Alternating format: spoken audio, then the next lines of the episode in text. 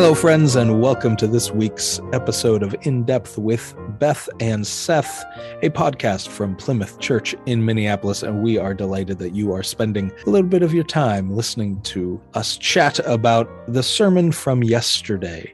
This Sunday sermon was Sunday, March 13th, 2022, and it was preached by our colleague Dwayne Davis, and it is called Feel the Fear and Keep Going. And the scripture is Luke 13, 31 through 35. My name is Seth Patterson, and I am your minister for spiritual formation and theater, and I am joined by Beth Hoffman Faith, who also is a minister at this church. I'm really glad to be with you, Beth. Well, thanks for that reminder. Uh huh. Uh huh. Yeah, just in case you forgot. Hello, everyone. It is always uh, fun to chat about what we heard uh, and put our own little spin on it. I'm glad to be with you. So we start this podcast by often in the past making sort of a what seems like a joke, maybe only for you and me, saying your favorite podcast from Plymouth Church in Minneapolis.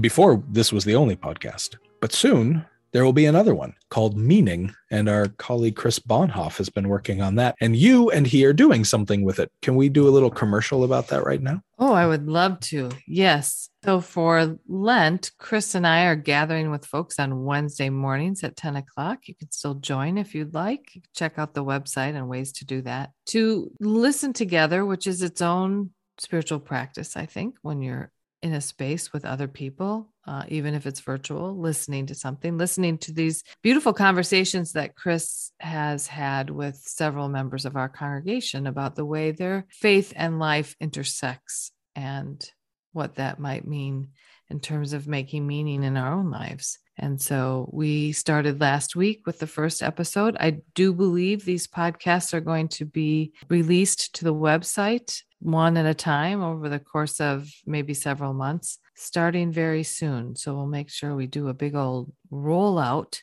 But if people are interested, you can join us on Wednesdays during Lent. Excellent. And they are very good, these podcasts. I've been working with him on it since the beginning, and I'm they are quite good. Excellent interviewer. Yeah. He asks very thoughtful questions, and the people that he's talking to are all Plymouth people, and they are really fascinating people. So Yeah. it's a great thing. And look at this church entering the early 21st century by doing podcasts. Look at us go. We are trying. We're trying. Next thing you know, we'll have a TikTok page. That's going to be all you, Seth. You're going to be the administrator of our TikTok page. Based on my current understanding and use of social media, it'll be a very quiet TikTok. As always, we encourage you to uh, listen to the sermon. And if you have not done that yet, you may pause this, go to the website or to Plymouth's YouTube page and watch either service from March 13th. So, this is the first sermon of our Lenten series, really. Last Sunday was the first Sunday of Lent, but it was our confirmation Sunday. And so it wasn't explicitly Lenten. This is the first one in which we are doing Lent, so to speak, and trying to live into the theme that we put together. What is our theme this year, Beth? Our Lenten theme is centering in the spirit, a path towards liberation. Liberation. Liberation. We Tell really we wrestled with that word, didn't we? We did. Thought and thought about what it is we wanted to try to portray in our theme. And it's a good one because it has a lot of different connotations. It does. And this week, uh, Dwayne really took on the idea of fear and how it holds us and the liberation from that fear.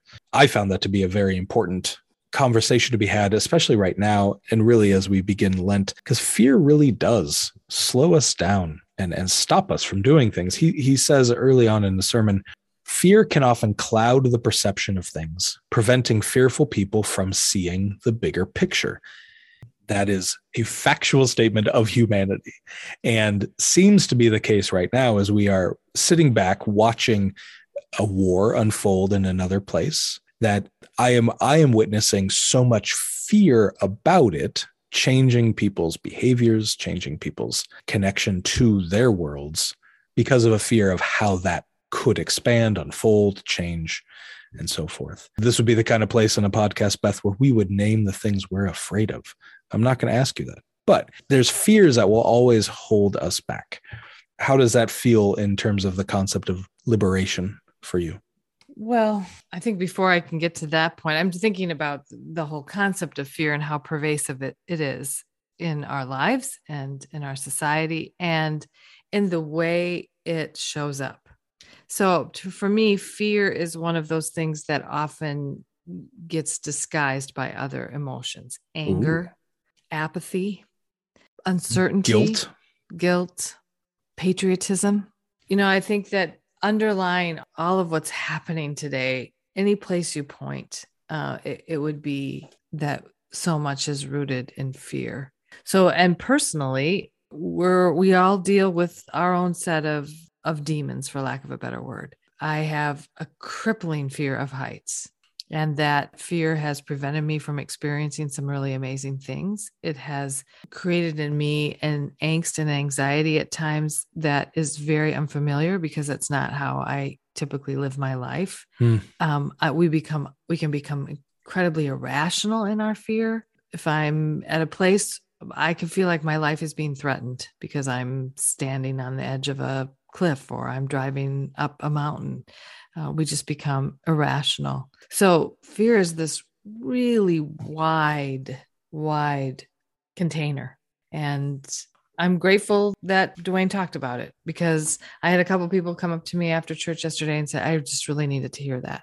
Yeah. I think there's so much angst in this time that people just need that to be acknowledge that yes this is a time of fear and what dwayne did in his sermon was ask the question well was jesus afraid yes and i i really appreciated that because so often we think of jesus as somehow being so perfect or understanding of a mission or like we're looking at everything from the retrospect mm.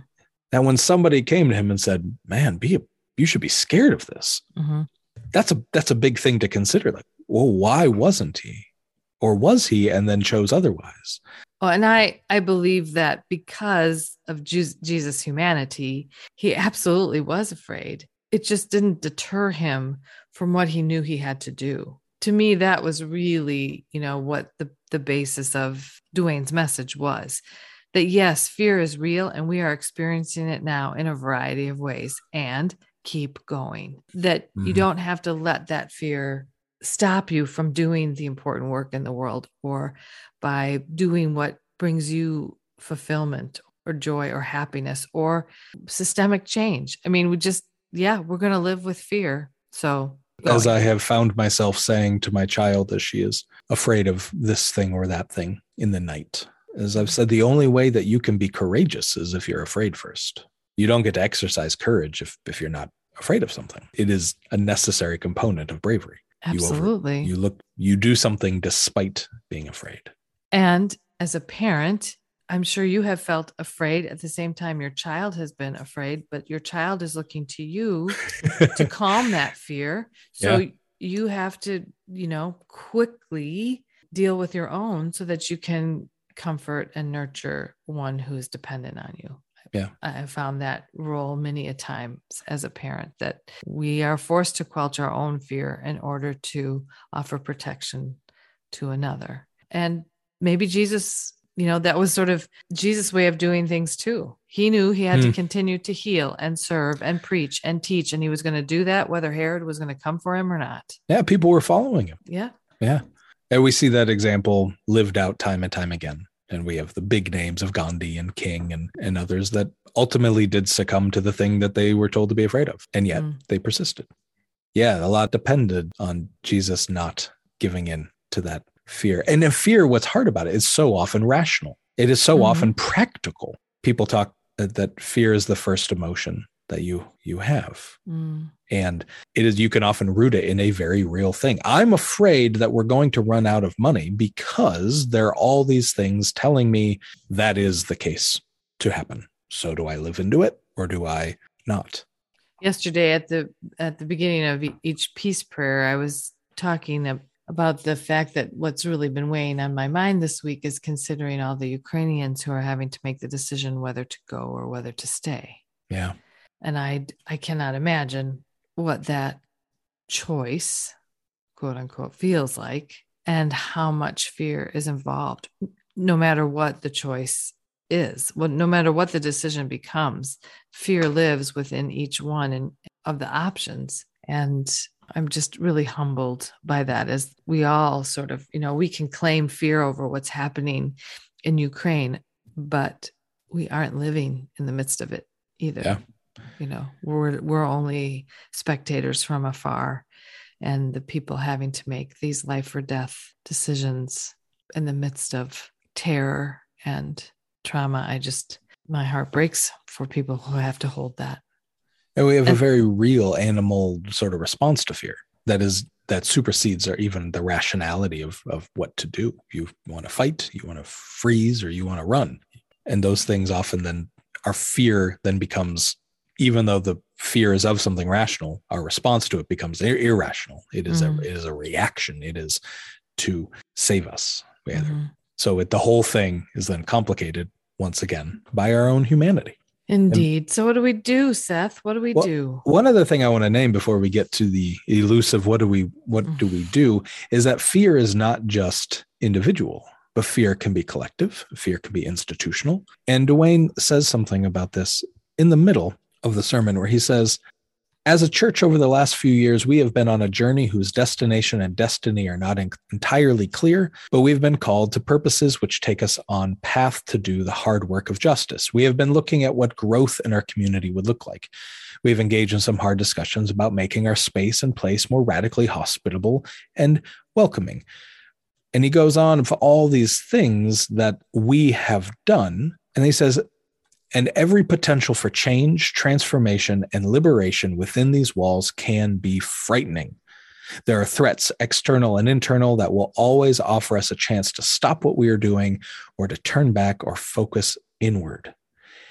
And I found that to be a really important piece to remember is that it's not just what I do as a person, but we also have a collective action, and fear can be part of our collective movement or lack of movement as well. Right now, our Board of Finance and Administration, our deacons, our clergy, and staff are really talking about how we spend our money. What does it mean to spend our money? How do we invest in the future or not? And so much of that conversation seems to me to be at, at least in part influenced by a fear of the unknown of the future. If we spend money now, what if we don't have it later? Well, I think that a component of fear is that it's contagious. So one person's fear articulated becomes then the fear of of the gathered. Uh, and Hmm. that's Yeah. that's when you know fear becomes a living breathing entity within any kind of system that can really be detrimental i think that this is living out right now as we continue two years into a pandemic we're trying to figure out what does the church look like post pandemic what does this mean for uh, things we've always named as success previously numbers of people attending uh, how many people show up how the space is being used. When now we have we we need to reframe things and look look at it from a much wider perspective. But i hear in people's concerns about the future of the church i hear a lot of fear. It's fear based and for me seth i've said this i've preached this. I probably have a Say it again. somewhere Pre- that says preach it. it again. The opposite of fear is faith. You know it's it's not not believing it's being fearful. So when you recognize that it can help us shift into something else. And of course what i really want from every sermon is to tell me how to do it. You do. You do and really. i ask the question every time and i think we even have a sound effect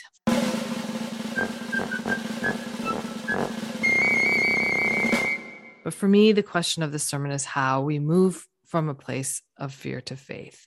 I mean, Dwayne names that fear is just a part of it, and we just keep going, just keep going. Acknowledge the fear, but keep going. But I also want some way to address the fear so that it doesn't take over. It doesn't. It doesn't claim us in such a negative way. I think he does tell us, but it might be not the concrete answer that might be sought. And he essentially he says, trust in God. The very last line of the sermon is the Lord is our light and our salvation who nurtures and protects us. We'll keep going. God, in the way that people have interpreted God's will through the writing of the Bible, do not fear coming from the voice of God is stated more than 80 times in the whole Bible. Some say it's the most consistent piece of the old of the Hebrew and the Christian testaments is do not be afraid, do not fear. So we're being told to, we're being asked to, we're maybe commanded to not fear and to trust in God. And yet that still feels insufficient somehow. I think it may depend on where people are in their own faith journey because that might be language and verbiage and even understanding that doesn't work. When one is rooted in fear, it's hard to trust that there's um, an outside force of love calling you from that place. Right. No, exactly. And so I don't disagree with what Dwayne is saying at all. I just know for those of us who are just really feeling stuck in our fear, I, I need something more tangible to even inch us towards this understanding of a loving God who will continue to, as Dwayne writes, nurture and protect us. So, what do you, in lack of a preached answer beyond that, how do you live in your fear? How do you act courageously? How do you live in the faith that is the opposite of fear? a lot of me if it for me is asking the question what is the next right thing to do mm. i ask myself that all the time breaking it down into more tiny yeah. manageable pieces not trying to conquer the whole mountain at once but what is the next right thing i need to do i think acknowledging our fear I, I you know i said this at the beginning but fear comes out in a variety of ways so if people could say, why am I so angry about this? Or why, why am I having this visceral reaction towards something? Well, maybe the undercurrent is, what am I afraid of here? And then getting vulnerable with that question and beginning to name what the fear is. Because I think it takes then the power out of all those really volatile reactions, or it can. And I will echo what Dwayne says we keep going we keep mm-hmm. going. And maybe the next thing is to acknowledge everything we're doing in spite of our fear. Those things that yeah. we continue to do and live into and breathe life into, even when we're shaking in our boots. Yeah, a, a reframing into gratitude doesn't make the fear go away, but it does make the way we see it differently. As we talked about as we were preparing this on Sunday, there our children and youth have been slow to return mm. in in this reopening time, which makes sense. Habits have been changed, things are still cautious. And we can easily say, well, there are only X number of kids here this Sunday. We could also say, can you believe that even in 2022, in March of 2022, this many kids showed up? Thank you to them. And that being said, if there's anybody listening who has children, we miss you, we love you, and we would love to see you here again. Amen to that. All right, friends, what do you do? How do you live in your fear? What do you do to be courageous, to hold faith, to keep moving on? What do you do? And if you're looking for someone with whom to share your fears, we are always available um, for a listening ear, for a word of comfort or encouragement, to remind you of your own courage in the midst of your journey. Absolutely. We look forward to hearing from you. Be well, friends.